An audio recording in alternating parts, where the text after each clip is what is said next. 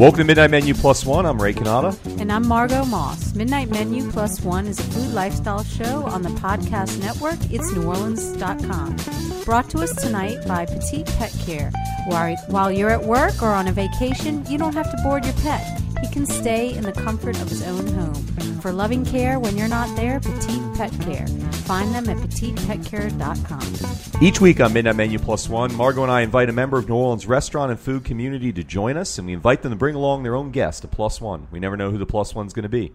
Sometimes it's a friend, a neighbor, a family member, a fellow restaurant colleague. Well, a special guest tonight on Midnight Menu Plus One, uh, we're very excited to have with us Chef Harveen Kara of, of Hillel's Kitchen at Tulane's campus. Um, but before she gets here, we wanted to talk a little bit with our uh, with our new host, Chef Chappie. We're now um, we're now taping at a Chappie's restaurant, and we're so grateful to be here with you. And uh, how long have you been open, Chef? Uh, two weeks. We just finished in two weeks today. All right. How's it going? It's rolling. All right. We're cooking up a storm. What's the, what's your favorite thing you make? My favorite thing? Your favorite I'm a dish. seafood holic. So I love Yeah. my fish. Fish, fish, fish, fish, fish. Speckled trout, redfish, tuna. I'm a I'm a fishaholic. So I can eat fish every day. And then I want a big thick steak. Oh, when I'm fished out, you know? Big thick steak. Lots of veggies. I, I love everything. That's my problem. I'm never going to be a skinny boy. I'm going to be fat. I've been fat my whole life, and it's never going to change. But I am down to a, a crisp 240. All Very right. impressive. All my friends at Ochsner will be very proud to hear that I'm down to 240. Nice. Well, you should take a break once in a while and go to Hillel because they have some nice healthy meals over there. We're going to hear about in just a moment. But yours are delicious, and uh, they may not be You're making it dietetic, but like, what do you mean? Fish is about as healthy as it could be. Uh, give you're the one that said it, not me. I think fish is great. You're the one that said you were 240 from it. That's all. Not from that. From everything else. okay. Well, listen, um, we're so grateful to be here. We- Tell us your address and your web page and all the rest of it, any of the contact stuff, your hours. 6106 Magazine Street. Uh, we're open seven nights a week, 5 to 10, and all day Sunday. We do a wonderful Sunday champagne brunch. So, and uh, three courses, $15, plus, of course, the cost of champagne, which is $6. All right. Or a Bloody Mary. That's a great deal. Yeah, it is, and it's been very popular. This last Sunday, we really did really, really Awesome. happiness was in here. All right. Well, yeah, I, I, I walk by here. I live right nearby, and I've been seeing the place uh, filling up more and more. It seems every day. It's exciting to see it, and uh, really appreciate it. Thank you. Good. All right. Well, we'll chat with you more, I'm sure, in the days ahead. But um, thanks so much for for uh, I'm joining done. us. That's it. You're it. That's oh it. man, Yeah. shoot! I, I don't get to sing, dance, nothing. All right, au revoir. Thank you. Well, it looks like we're t- it's uh, time for our special guest, Chef Care. We're so glad to have you here. It's lovely to be here. Thank you for inviting me. Yes. So, uh, Chef, um, where are you from originally? I'm from London. I was born and brought up in London. Yeah, in central London. Okay. Yeah. And uh, when did you come to the United States? I was probably about 17. Yeah, and I decided um, I really didn't want anyone to tell me what to do, and I was going to try California, give it a Ah. stab. So you ended up in San Francisco, right? San? Francisco, yes. Right. And were you cooking right away when you got to San Francisco? No, I was well. Basically, I was looking for any job I could get into. Right, you're you know you're starting out on your own, and so I started. I think I was started out doing pizza. Was Uh-huh. the very first thing I was doing at Round Table Pizza. Okay. and then I just got in with a bunch of foodies, a bunch of people that were in the food industry that were really into it. And I met actually one of the first chefs I worked with was Joey Altman, and he was phenomenal. And he made food so easy and approachable to work with that was really inspiring to work with him. And he had he had learned most of his talent in San Francisco, so it seemed like the natural progression to move towards San Francisco. Okay. So now, how'd you meet him? Did you was it through the pizza thing that you were No, doing? No, I, I applied for a job at uh, a place called the Palace in Sunnyvale. Okay. And uh, he was a chef there. And so I interviewed with him, and he was passionate, and we uh, got to like one another, and he offered me a job. So did you go to culinary school, or did you? I did not, It was no. all just hands on. Yeah, it was all hands on. Yeah. All right. Yeah, and it's it's inspiring. That's what you do. You get motivated by a certain chef, and then someone teaches you a few more moves, and then someone teaches you a few more moves, and then you want to be challenged a little bit more and stay in the industry.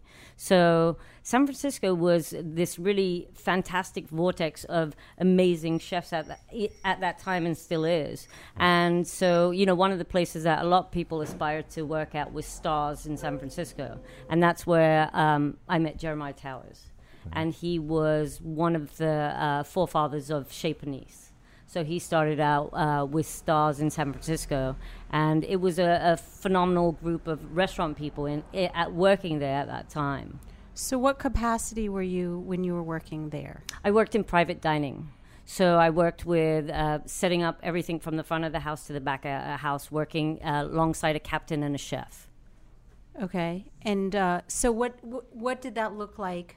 What were you do? But you would set it up. Did you um, work with the the clients as well, or did you just? Um, No, I worked in a, serv- a service position, so I would work server. as prepping first thing in the morning towards the event in the evening, and then we would go in and we'd set up the dining room. So you Okay. worked in that private dining room. You worked both sides of service, both front and back of the house, Hmm. in that in that very very small room. okay, and it was it was a really unique room. It had a cigar bar upstairs. It was it was uh, probably seated about forty people at most.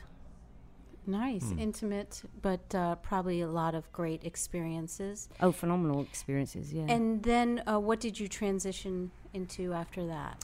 Well, I was in San Francisco, so at that time it was a really exciting time to be there for me. I'd just gotten my foot, so to speak, in the door, and I met people that were starting to work in the mission, starting to work downtown, and there uh, there were a lot of different avenues to go in. You could go stay in fine din- dining, or you could go into more of the casual feel of the city. At that time, the mission hadn't even been developed, so there was this sort of quiet rumble in the mission that was going on. Um, Lower Fillmore hadn't really been developed at that time, so it was going through its own sort of um, rebirth, right? And then downtown, some of the uh, uh, for example, Nancy Oakes was opening Boulevard downtown, and she had been working, I would say, closer to um, Geary on Geary Street, closer towards um, uh, the sunset. So it was really nice to see people that were had started really, really small, sort of expanding into working with people like Pat Kuleto and, and opening their own venues. Um, so I, I bounced around. That was a time for me where I really bounced around and I got to know the city. I and I also was one of those people that wanted to work, you know, two or three jobs and and have friends from different arenas around. So I worked um, at Bruno's. I opened Bruno's. I opened John Lee Hooker's Boom Boom Room. Um, I worked at Fun. Boulevard. I worked at a place called Rendezvous du Monde at that time. Um, yeah, and I, I just bounced around the city and I worked at a bunch of different places. Um, and then uh, I opened my own bar uh, after uh, foreign cinema. I opened Delfina for Craig and Annie Stoll, and then yeah, after that, foreign cinema, where I actually met Michael Hecht, which was kind of an interesting story that he then has sat, since then he's moved to uh, New Orleans, and he's the CEO of GNO Inc., which is is just cool. You Huh. know? Well, you know, it's interesting. A lot of times, you know, a lot of New Orleanians like me will say things like, well, uh, you know, if, if the place ever floods, can't live anywhere else. There's nowhere else I could be. And then people always answer, they would say San Francisco or Austin. Those are the two places that people always say. And I think the reason why is because they perceive those places as being weird, like New Orleans. I think the deeper reason is because they have like a local culture. You know, it's still places to have a local culture. Like San Francisco is different than any place else, and Austin's a little different than anywhere else. And New Orleans, of course, is very different from anywhere else. So, what, what like so it has a strong culture. What's the difference between what? What are some of the similarities or differences you see between um, the food industry or just culture in general in San Francisco versus New Orleans? Well, I, I think, like you said, it's got that cult vibe to it. You know, um, similarities are. I would say, you know, 20 years ago, New Orleans reminds me of San Francisco, maybe 20 years ago, in the sense of it was a lot more free at the time. It was a lot cheaper. It was uh, full of artists and musicians and um, people from all works, walks of life. So it's gotten really expensive. Yeah. Um, that is that's kind of the tipping point. And it gets more know. uptight as it gets more expensive, doesn't it? Yeah, you know, a friend of mine was actually he lives on the top of Twin Peaks, and uh, and he was horrified to learn that someone was going through his recycling and uh, and sep- and he actually got a ticket because he didn't he didn't compost some of his recycling. And So that- the neighbors I- were, were digging through his recycling can and Yeah, finding out that he wasn't keeping all the rules, huh? Yeah. And he got reported for that. yeah, it gets a bit crazy. So that could be co- that could be coming to New Orleans no, eventually. I hope not. I hope Oh not. man, that sounds horrible. Now, where's your accent from? You're obviously from. Okay, so you, you wow, you've you've been in you know some of the most interesting places in the world. So you grew up in London, then you were in San Francisco 20 years, and now you've been here a while. Um, what, where's the the uh, your your London accent is? Uh, are you? What's your derivation there? Are you? Were you? Um, I was born and brought up in England. My Okay, okay. mum is Indian. She's Indian, and, okay. Uh, my dad was Mal- uh, Malaysian. Malaysian? Okay. Oh wow, so you're half Malaysian and half Indian, Right. raised in London. Yeah. Just like right. the rest of my family. Yeah. Oh, a so interesting, yeah. us, yeah. Did uh, your background influence your uh, interest in food any? Oh Like- yeah, I mean, I think any anyone that's in cooking is generally there because someone influenced them in a heavy way during their life. Um, uh, my my grandmother was was very influential for me. Um, all my family members, really, growing up, were excellent cooks. Um, yeah, I love it. I also grew up around a lot of Trinidadians, Tobagans, Russians, Polish people, Irish people, uh, English people. So central London, especially at that time in the 70s, was a huge melting pot of different cultures coming together. And so you, you grow up with food that is is what you assume as normal, but you know the difference between dasheen and okra and eggplant, and that's just the way you're raised. You know, so it, for me, uh, I got hit on all sides by it. But yeah, I love I love the the medium, so to speak, because it's never ending. You never really know everything about it. It's always going to be interesting, and then your palate evolves. You learn something else. You taste something else, and and it's a sort of a never ending feast. All right, never ending feast. I want to get a uh, back up a little bit, and um, so you were working in San Francisco and met Michael, Yeah. and uh, what? So what else? How did you get to New Orleans from there? Oh, Uh, I, on was the, it Michael or was it? Uh, it was love. love. Yeah, my husband's from here. Okay. All so right. yeah, and uh, we met in Good San job. Francisco. uh, we met in San Francisco um, in our mid twenties, and uh, I had, uh, like I said, I was fairly young in, in the restaurant industry, and I had gotten a job at Boulevard working for Nancy. Now Nancy was like. You know, and still is the num- Boulevard's the number one restaurant in San Francisco. So it was like going to the Mecca, right? And um, and Wayne was sort of her golden boy. And um, What was he doing there? Oh, he was cooking there. He had come from Commander's Palace, then worked with Wolfgang in San Francisco, and then worked with Joyce Goldstein. And so he he he also wanted to work with you know Nancy Oakes. And you were working there as well? I got a job working at, at the bar there. Okay. Yeah, yeah. So I came in on my first day, and uh, and then he just you know wandered over, and it was you know not appropriate, and so I was terrified I was going to get fired, and uh, yeah, and Wayne uh, wanted to tell me a joke. All right. Yeah. What was Do it? you Do you remember- remember? Yeah. Terrible. Yeah, yeah. It was uh, why does six hate seven? Why? Because seven, eight, nine. Oh, Oh my Well, it's terrible, right? It's really wow. bad. That Yeah. worked? Yeah, it worked. It worked. Yeah. Wow. I especially worked on my nephew. I told him uh, over the phone later on that evening, and he laughed. So I went, "All right, maybe he's all right." Wow. That's that's one of the worst pickup lines I've yeah, ever it's heard. terrible. Yeah. yeah. Wow. So how long before that were you till you were dating? Was that it? Uh, Next night? It was for him. It took a little while. You know, he got a haircut. He kept trying, kept going. He got a haircut. He he also stalked me. Did you tell him you didn't like his hair? No, I didn't. No, I didn't. He just no, he no. just yeah. he he got inspired. He's southern, you know. He has to put it, do it all up. you know, nice. Now, what was your hair like back then? Uh, mine. yeah, what was your hair look Did you doing? have big hair? I Is have that big hair. asking? I, yeah, Yeah. I, I, yeah. This would have been the '80s that we're talking about, or yeah. was it? No, okay, this would '90s. be 90s. Yeah, '90s. yeah. Okay, okay. Yeah. Um, so your husband, did y'all stay in San Francisco, or did he? Uh, did y'all go somewhere Oh, else? we went. or- o- we uh, were on da- again, off again. Okay. Yeah, yeah. It was a rocky road to get here. Yeah, and uh, and he he stalked me. He stalked me around. He stalked city, you. What was that like?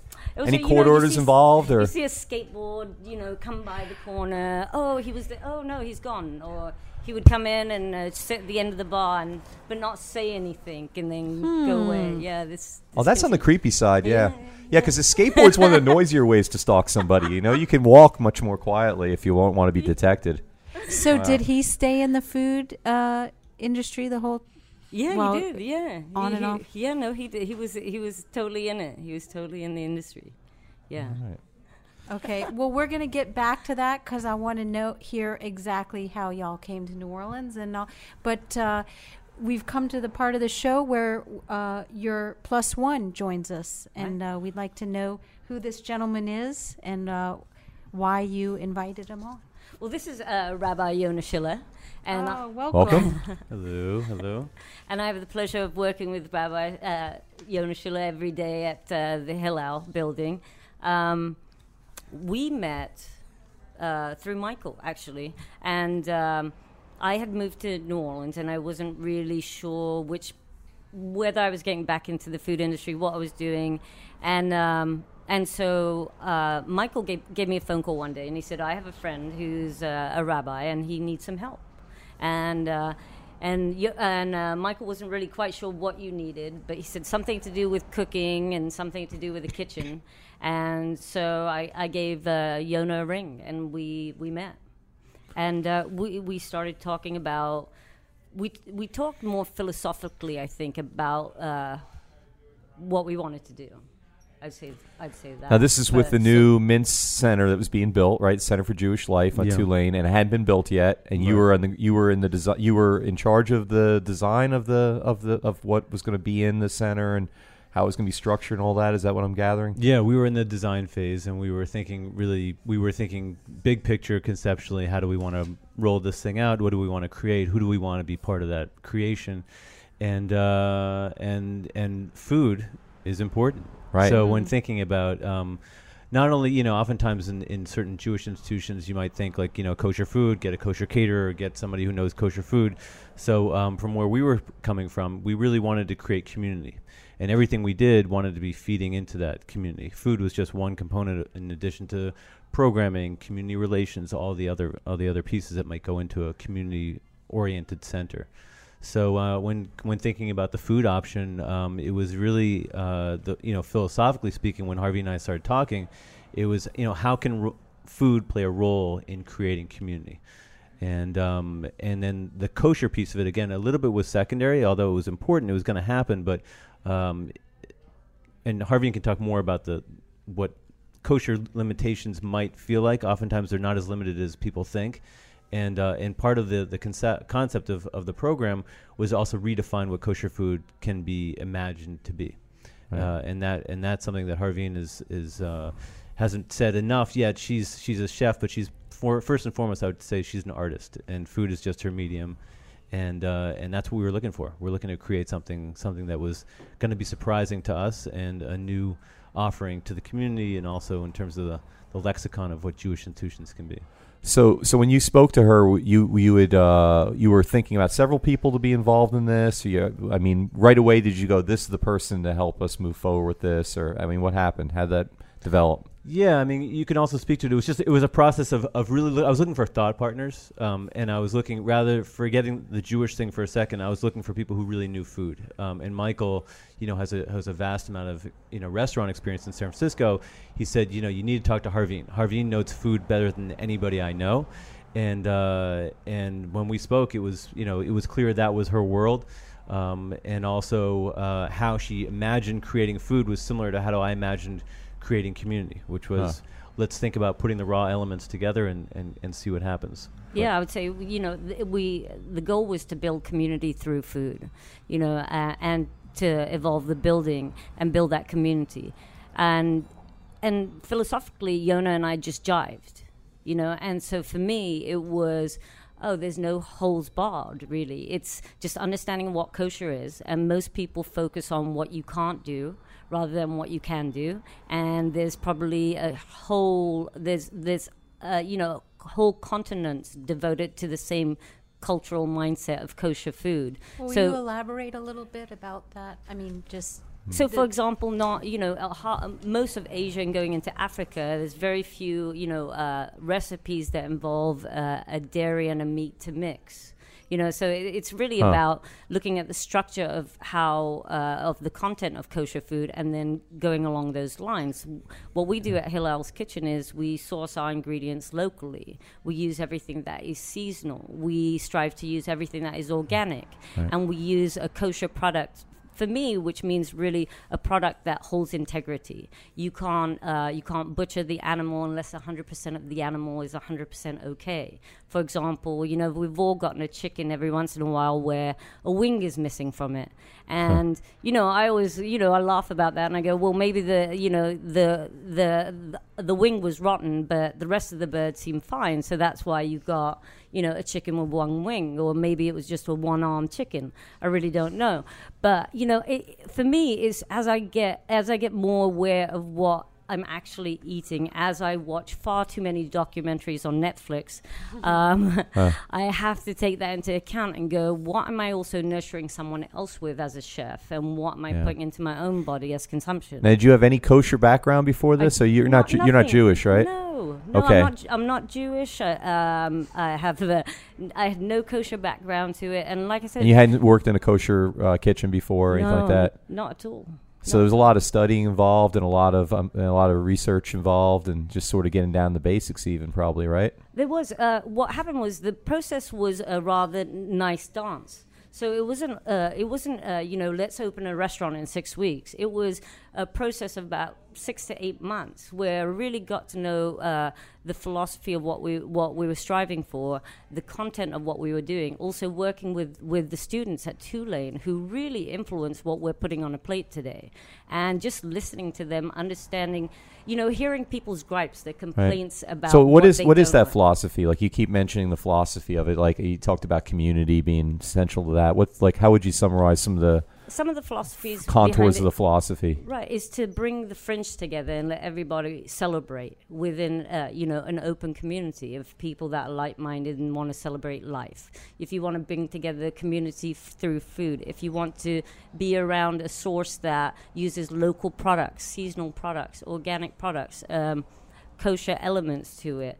It. I think all of those start building a community of people. If you want to work closer to farmers in your community, if you want to know who the butcher is that actually slaughtered the meat that you have, you're building that through community.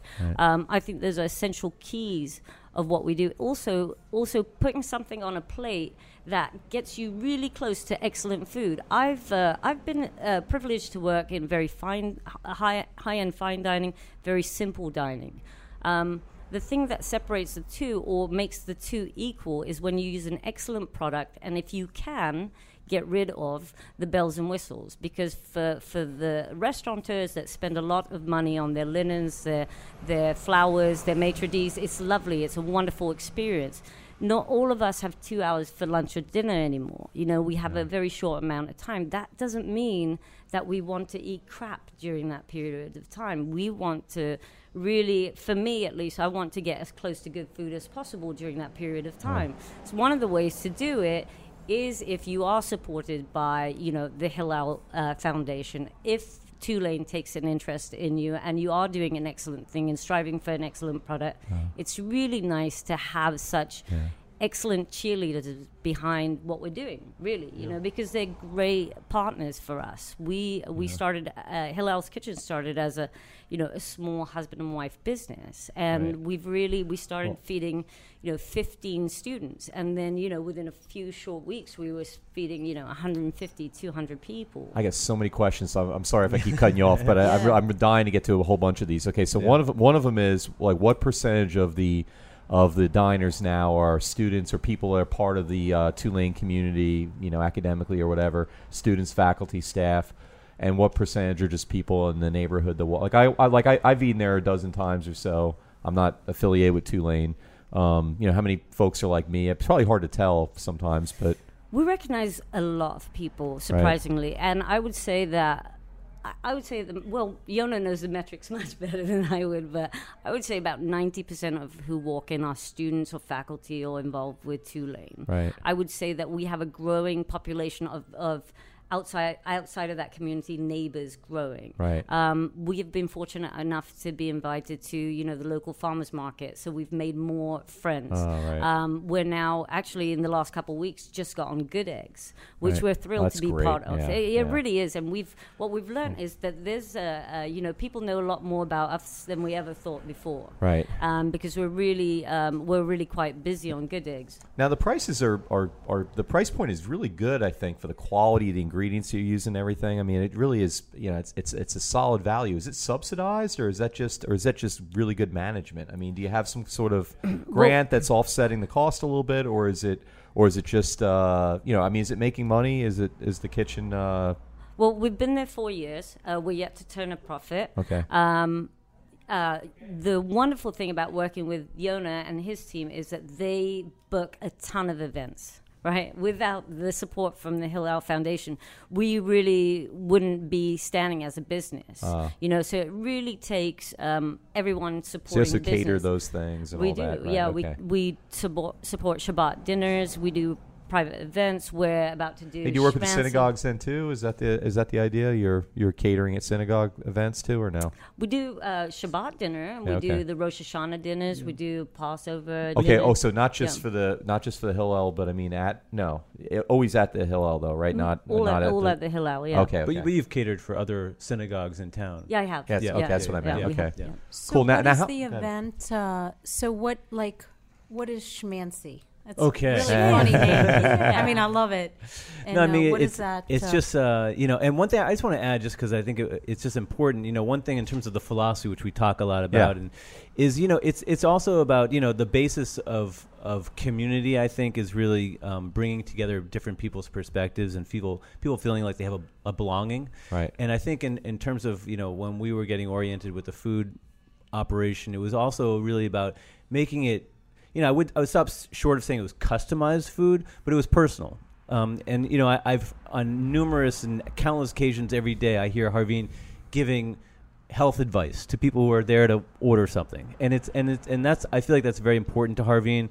It's important to building community because people don't feel like they're walking in just ordering something off the menu. It's also about where am I at today? What, how Right. can you know what's the, what's the food I need today? And then Right. Harvey and her staff playing a role in that. So I think that's also sort of like part of the building of the community piece. Well, I mean that's sort of a very spiritual theological value too, right? I mean, Yeah. there's the the Hebrew scriptures uh, in, in in agreement with the New Testament too. Uh, treat food as more than just fuel, Yeah. and more than just an aesthetic thing. Ideally, it's sort of a holistic thing, right? Ideal, yeah, ideally Yeah. it's supposed to raise consciousness. You know, we, sh- we should be aware of what we're doing, whether it be Right. eating or walking or, or whatever. I always tell people when you when you uh, if you grew up Southern Baptist or you grew up Orthodox Jewish or you grew up something where you're where you're learning the Bible stories and you ask somebody to walk the walk their way through Genesis one and keep going as far as they can go, they got to get about halfway through Exodus before they hit a story where food's not the middle of the story. It's in the middle of every single story.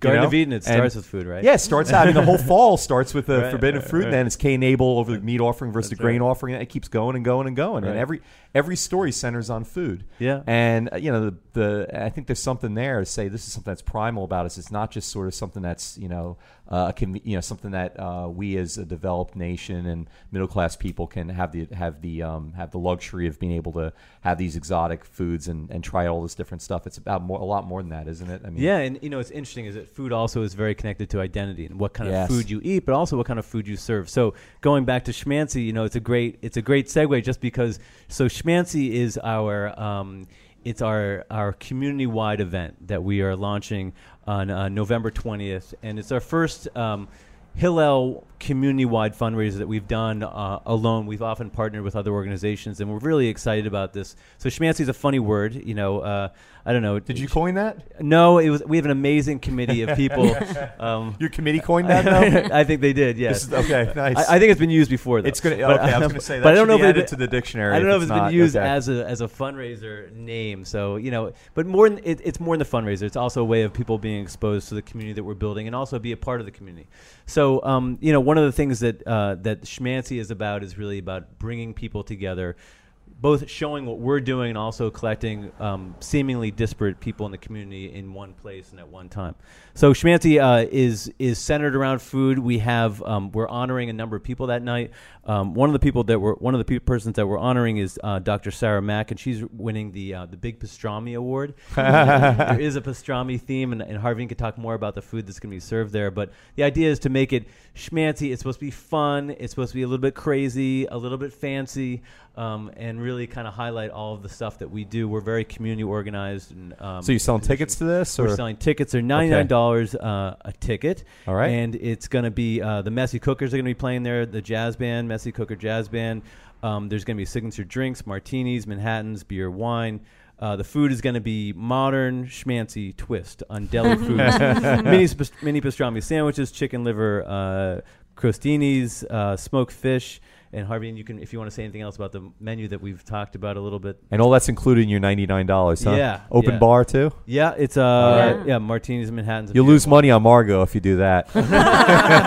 Margot can come after the party. so uh, no, it's gonna be it's gonna be really great. It's gonna be a lot of fun, and uh, that's the name of the game to make it fun. Yeah, it's going to have this great, uh, you know, sort of 1920s feel to it. It's it's um, it's going to have interesting allures that I can't really go into. Some of them have to be kept top secret. Yeah, there's So I some- there are some surprises, huh? Yeah, Oh, nice. yeah. Absolutely. But we're going to do our version of uh, Angels on Horseback, which is, you know, uh, I get this fantastic hot dog from New York from Abeles and Heymann, and then we're going to wrap it in pastrami, and we're going to throw it on the grill. So that's going to be one of them. We're Huh. going to do uh, look knishes, so uh, a really flaky pastry with uh, stuffed potato, and it has schmaltz in it.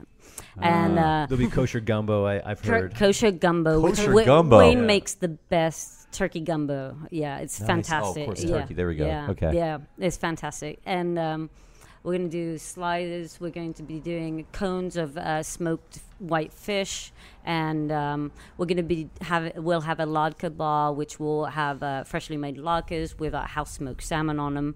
We'll also have uh, pulled beef that we do on the latkas, which is delicious.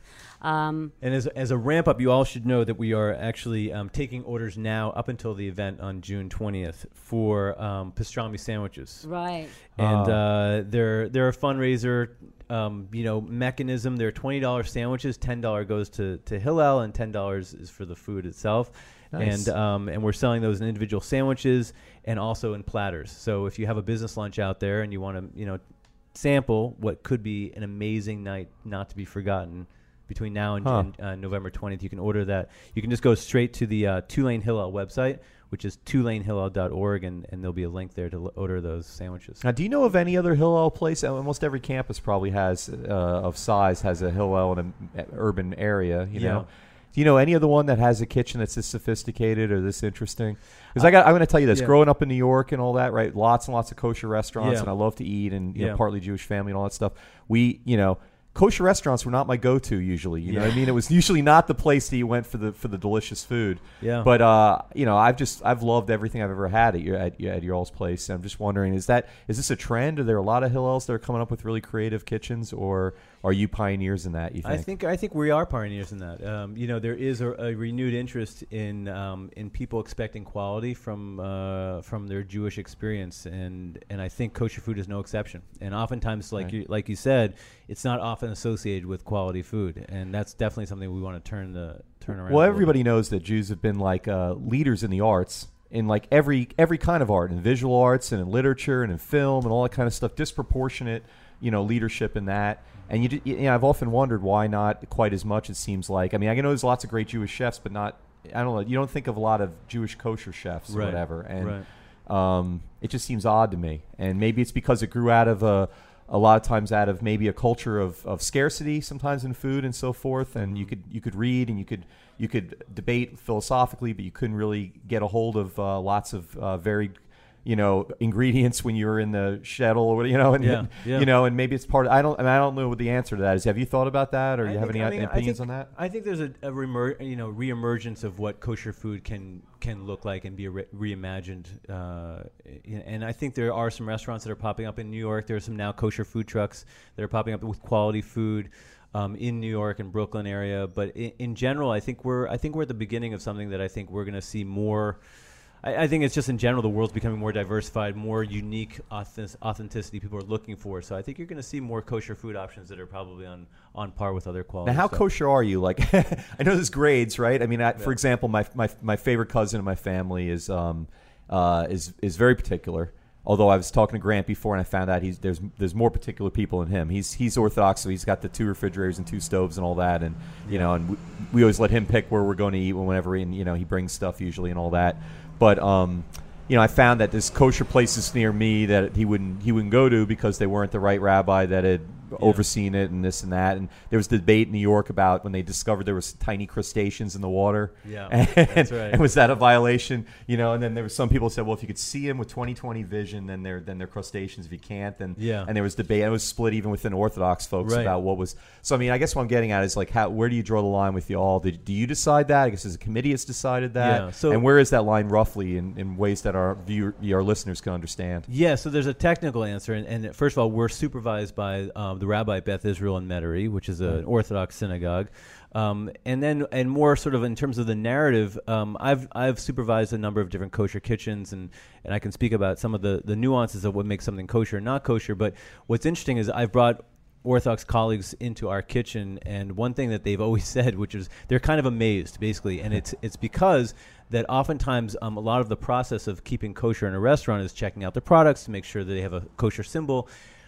There's very few things that Harveen and her staff don't make from scratch. So um, really, other than the meat, the restaurant is it's like one of the simplest kosher kitchens ever to be maintained because everything she does is from scratch, and oftentimes raw raw ingredients are already kosher. Um, it's only when you get into processed foods uh, where you run Oh, into that's a lot of. Okay. So it's Right. very it's very interesting. The meat machinery is used is mixing ingredients Right. that's not supposed to be mixed in the factory. So Yes. if you're if you're doing it yourself, then you're not mixing them. Okay, Yeah, that's yeah. interesting. So w- in, in that sense, it's a very streamlined, very simple kosher operation, and, and it adheres to the highest guidelines in terms of kashrut. Um, obviously, the average goer, food you know consumer would never know that, but um, Right. but it's a, it's a very strictly strictly kosher situation. So do you have any Orthodox folks in town that don't think you're Orthodox enough? They can't eat it in your in your kitchen. Probably. Probably. I But mean, they haven't there's, told you. always, You know, there's, I mean- there's always got to be somebody against you. Or you're not probably not doing. you're probably not doing the same. You're not probably not doing something right if nobody's against you. So Right, right, right. Yeah. right. So, uh, yeah, Uh, um, you know, no comment. well, I mean, you know, we all have. I mean, my church, like, we're heretics to some people, you know, whatever. So I mean, it's okay. You know, that's that's that. Yeah, that's all right. So, um, Rabbi, um, where would you would you only eat in your home before this kitchen was open, or what, what is your what was your dining experience This is like all in New a, a selfish ploy. Yeah, you just out. created this kitchen so you have a place to eat. he does. we do eat there uh, quite often. Um, uh, what I'm- percentage I of work meals do you so- eat there? I- you know, I've been trying to cut down my. You know, it's like it's not good for my, uh, Ninety percent, eighty percent. You're up there, probably. I bet. I you know I've been I've been taking it. I don't know if Harvey's noticed. I've taken the small a different tack. Like I, I now like you know get like the banana bread, which is like out of this world, and I get like maybe two pieces a day, and I space it out, and then I, and then I treat myself to lunch every other day, kind of thing. Uh, He comes anyway, in and he 'cause I kind of heard- just hovers and sees if we're going to chuck some food at him. Oh, are you trying something? What's going on? He'll just walk into the kitchen. Yeah, but this is the only kosher restaurant uh, in New Orleans. wow. Yeah. In the whole New metro in- area New or in the city? And there are kosher restaurants in Metairie, but in the city in New Orleans is the only kosher restaurant. Okay, so I heard a rumor, and Yeah. so this was probably true. I heard a Yeah. rumor that you know, I, I, there was one point in time Oh, where I could say. I ate at every single restaurant in the city. Yeah. I heard a rumor that you've eaten in none of the restaurants in the city except for this one. Is that true? you and I are the inverse of each other. yeah, yeah, yeah. And uh, there is a, there is a kosher waffle place that just opened up. Just Where? Kosher Uh, kosher waffle place. That Where? pla- that place that you oh, ate. on Maple. Yeah, I yeah, love that place. Yeah, they were exactly. closed Yeah. for um, Yeah. the the holidays recently Yeah. too. Okay. Yeah. Oh, so they are they're kosher, waffle kosher place. Yeah, they're kosher. They're kosher. Yeah, Oh. and that's just I haven't eaten there yet. So shame What on is me, right? what would be unkosher in a waffle? Let's see. I guess if you had well, there's milk products probably in a waffle, right? Yeah. And if you so if you had some Yeah. kind of cheese can cheese Yeah, can right. be an issue. Um, You know, um, you know, anytime you, anything processed, anything Ah. processed. because So- waffles are like all processed. It's like flour. And Yeah, uh, yeah, it's and like they can be kosher waffles, but there can be kosher waffles that have no supervision whatsoever. So oftentimes you'll find when you go into uh, one of these factories, is they'll oftentimes process multiple different types of foods in the, using the same machines. Right. And so Now, probably 80, 80 90% of our listeners don't understand the issue with cheese. Like, it, it, the, the, the, there's this issue of not being able to mix um, milk products with meat products, right? Explain, right, it, explain right. to us so that. It's very not, basic. You're basically there's just there's a basic um, principle that you're not supposed to mix meat and milk together. So um, you'll never find a kosher restaurant that will both be will serve milk products and meat products. Right. Um, it'll choose one or the other, um, or it'll be what they call parve, which is something that has neither meat nor milk. Um, so like seed, for example, um, you know, uh, is like you know is, is has no meat, no milk on that menu. Um, that would be a parve restaurant. So my favorite deli in, in Jersey used to. Um, I couldn't get cheese on my uh, on my on my sandwiches with meat, but they would give it on the side, and then I could put it on myself. Was that was that fudging? Was God mad at them? I don't, I don't know who God's mad at. But it would be on the plate, right? And then cleaning Uh, the no, I, plate. uh, You- my, mine would get wrapped up. The sandwich would get wrapped up, be fully wrapped, and then fully wrapped separate from that would be Oh. my cheese. Yeah, sometimes establishments have different areas of their establishment Right. that do just one milk cutter over that's there, only done cheese over and never touched meat, and one that's only done meat, never touched cheese. And, Exactly. Right. Exactly.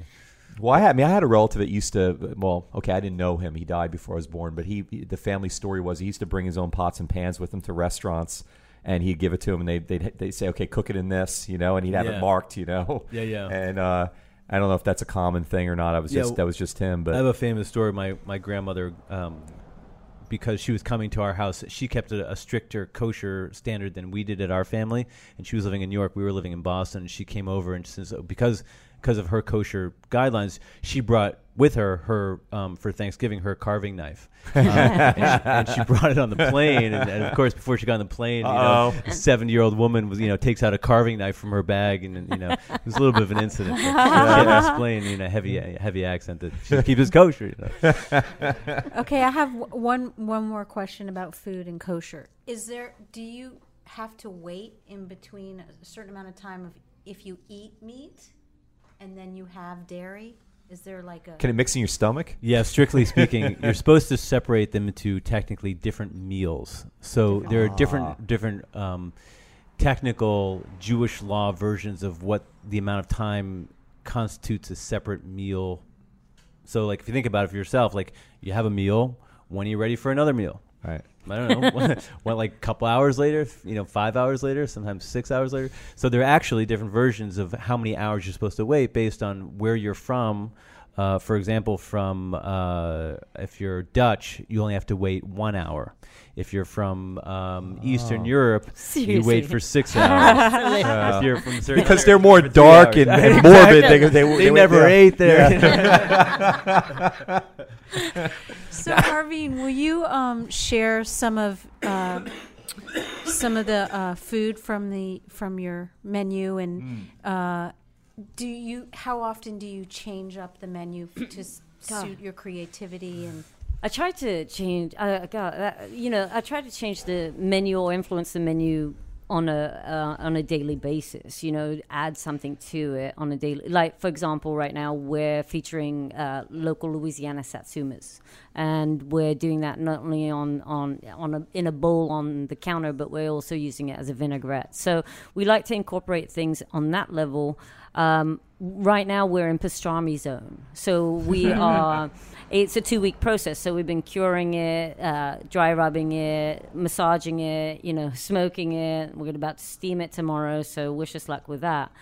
But really, it's as much as uh, we work with a very large student population now in our kitchen, which is really kind of amazing, you know. Working in the kitchen. Yeah, working. Yeah, in so the they're kitchen, yeah. learning. They're Yeah, learning and not so- only cooking techniques, but really special cooking techniques too. Yeah, right. Right. It's it's definitely going to be unique for them. Uh, um, it's something that I'd like to venture into more of a curriculum for Tulane down the road. But right now, what happens is is the, is the reaction to the students learning. So we all kind of get on one page, and then we start talking about food. We go to the farmers market. We come to my house. We look at what's growing in the garden. We start talking, and it's conversation. So right now, everyone wants to do noodles, and everyone wants to do ramen noodles. So next week, we'll start going into the ramen noodles.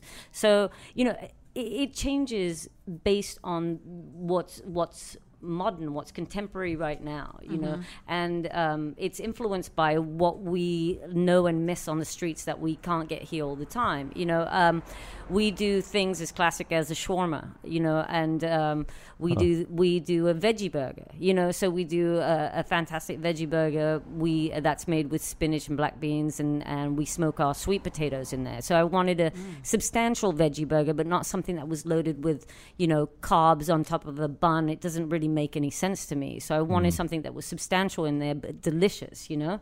And then we make a Moroccan tomato jam that we load the sandwich with. We do. Uh, I do a turkey breast sous vide. So I take the turkey. You know, I get my turkeys in. We do. We we use whole animal farming. So we break down the entire animal. So the students get to really know how to break down a whole fish. What do we do with all parts of the fish? How do we break down the belly? What are we doing with how are we smoking it? How are we curing it? They go to from nose to tail on any animal. With the turkeys, we're breaking those down. So we take the breasts off, and then I uh, I marinate them and I sous vide them. So I'm cooking them at low low boiling temperature for a long period of time, which uh, really doesn't uh, dry out the turkey breast in any way. So when people are getting a, a, a you know an eight dollar sandwich across the counter from us, the bread's been made in house and it's all organic. The turkey breast is organic and it's cooked sous vide.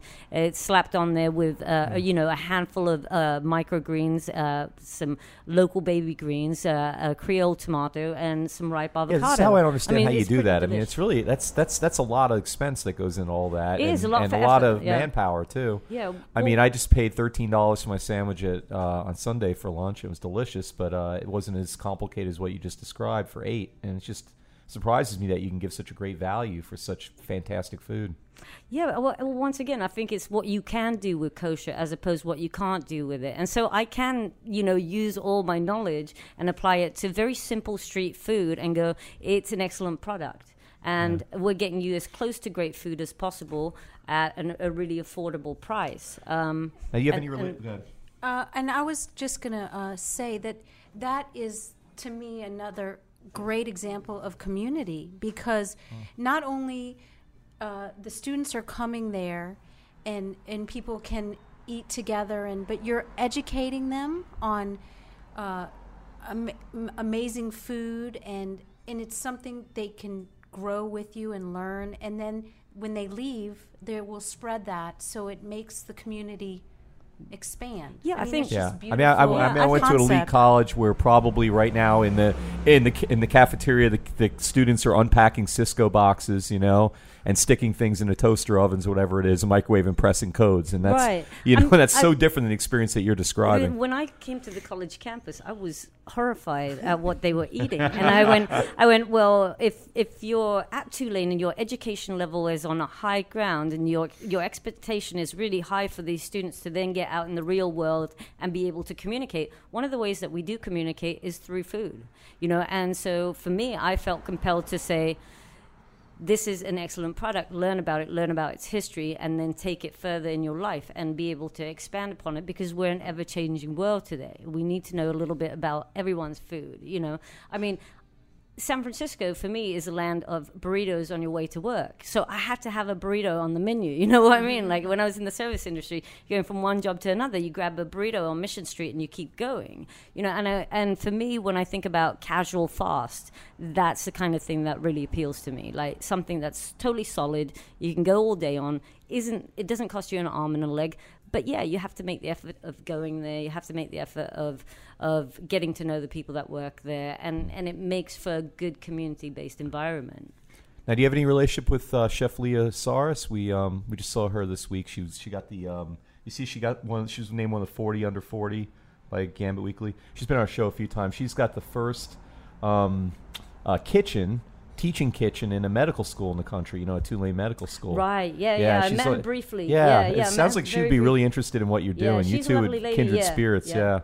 Yeah. Um, it'd be interesting to see if there's any way you could uh, pi- partner up with her. Maybe you could teach some uh, some segments of her class on some of these uh, some of these cooking adventures that you're Yeah, having. have them come over. Yeah, yeah, Or yeah, get students over.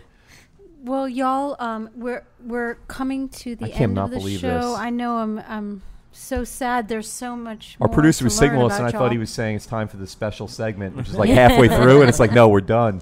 Oh Should we spring this? The uh, no, no, you don't. I, I had a good question for, but Oh I'm come not- on! Let you don't want to do it. We we we have the part of the show where um, we ask y'all a question that you would not be asked in any reputable restaurant or in any job interview. Uh, a quirky question.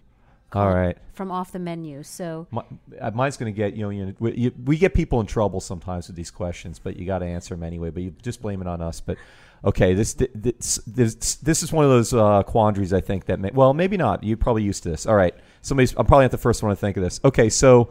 Uh, God comes to you in a, in, a- in a vision and and uh, and says you can eat one food that's not kosher one time before you die. Oh my god! What are you going to eat? Wow. Crawfish. No. So first of all, I have to just say, November twentieth, Schmancy, you have to come. Seriously, it'd be a great way to int- be introduced to Get Harvey fancy, and, get and what's, schmancy. what's going on. We're going to here. give you a chance to do a plug at the Okay, end. good, again. Don't good, worry good. about it. We, we, Um, you know, so everybody's got something to plug. Beyond a doubt, uh, and beyond a doubt, uh, like beyond a doubt, it would be um, oysters. Oysters. so you've never had an Oh. oyster. No, I have had Oh. oysters. You have had oysters Yeah. before. When Okay, I was okay. when I was younger, be prior to prior to Get, uh, getting a little more observant. yeah, exactly. Yeah, yeah, yeah. So you're craving them ever But since. I don't crave them, but when I see them, I'm just like, I remember those. Why is God so mean? wow, that's really not. Yeah. I would not have. uh, Really? I mean, I I don't know. Yeah, mo- oysters and just at a at a bar was all I needed. Really, okay. That's all I needed. Rather, Yeah. rather really. All right. Yeah. That's a great been a answer. long time Yeah. though. Been a long time. Okay. Well, Harveen, my, my question for you is absolutely not that um, challenging. But let's see if uh, if you were to um, if you had to choose another career. Right. and You and you were- you know somebody told God came to you and told you you could not be a chef anymore. What would your uh, other career be? I'd be a farmer. A farmer. Ah.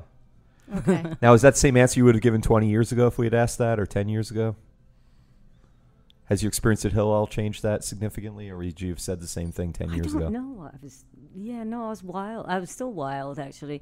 Um, I don't know. Yeah, maybe I. I I don't know what I Were you a said to- punk rocker in London? And I was wild, man. Did you, did you see the Clash? punk. You see Sex Pistols? No, no, no, and, and No? no, uh, Americans like that, but you know, I'm we jealous. like Well, I got- We I got to see Earth- the Ramones, We like that was Earth, it. Wind, and Fire. Oh,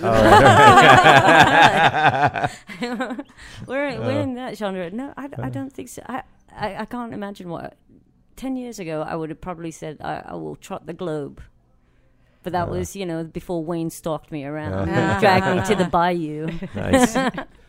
and you've become a Bayou girl. All right. All right. Well, we're completely out of time. Now, give that plug, Yonah, about um, about uh, one more time for Schmancy. Yeah, I mean, really, it would just I only it's I'm only telling you because I, I would like to meet you. It's November November twentieth, November twentieth at the Hillel Center. It's nine twelve Broadway for ninety nine dollars a ticket. Live music by the Messy Cookers Jazz Band, delicious food, signature cocktails, amazing people and community, martinis, Manhattans, modern schmancy twist of deli foods, mini pastrami sandwiches, chicken liver crostinis and uh, and smoked fish and much much more. It should be zany, crazy, fun, fancy, and a lot of fun.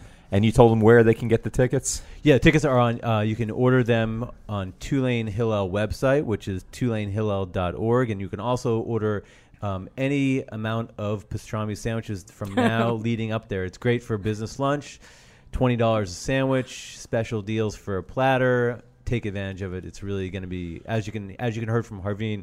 Everything is homemade, including the pastrami. So Wow.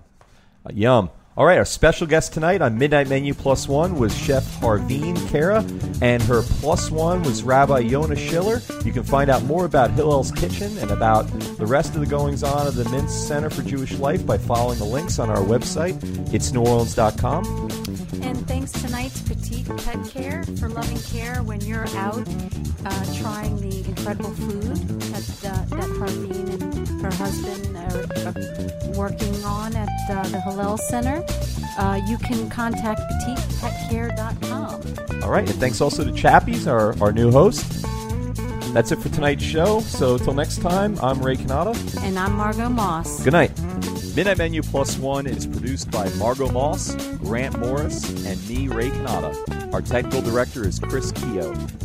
You can find photos from tonight's show on our website, itsneworleans.com, On itsneworleans.com, you can also check out our blog. You can listen to lots more episodes of Midnight Menu Plus One and our other shows, including Out to Lunch, Happy Hour, True to the Game, and Mindset. You can hook up with me and Margot anytime by following Midnight Menu Plus One on Twitter, Facebook, and Instagram. You can also Google Midnight Menu Plus One, and we come right up. The fabulous audio quality of this show is brought to us by PreSonus Audio. For more information about PreSonus recording equipment, go to presonus.com. Midnight Menu Plus One is a production of INO Broadcasting for It'sNewOrleans.com. For all of us here at Midnight Menu Plus One, thanks for joining us. I'm Ray Cannata. And I'm Margot Moss. We look forward to seeing you back here next week on Midnight Menu Plus One. You know Labor Day signals the unofficial end of summer, but not the end of your outdoor projects. Lowe's helps you do it right and helps you save with Labor Day deals throughout the store. Shop now and get two bags of Sta-Green Potty Mix for $12. And keep your lawn looking neat and trim with a Craftsman 2 Cycle 17 inch gas string trimmer now $20 off at just $119. Whatever's still on your to do list this Labor Day, do it right for less. Start with Lowe's. Offers valid through 828. Soil offer excludes Alaska and Hawaii, U.S. only.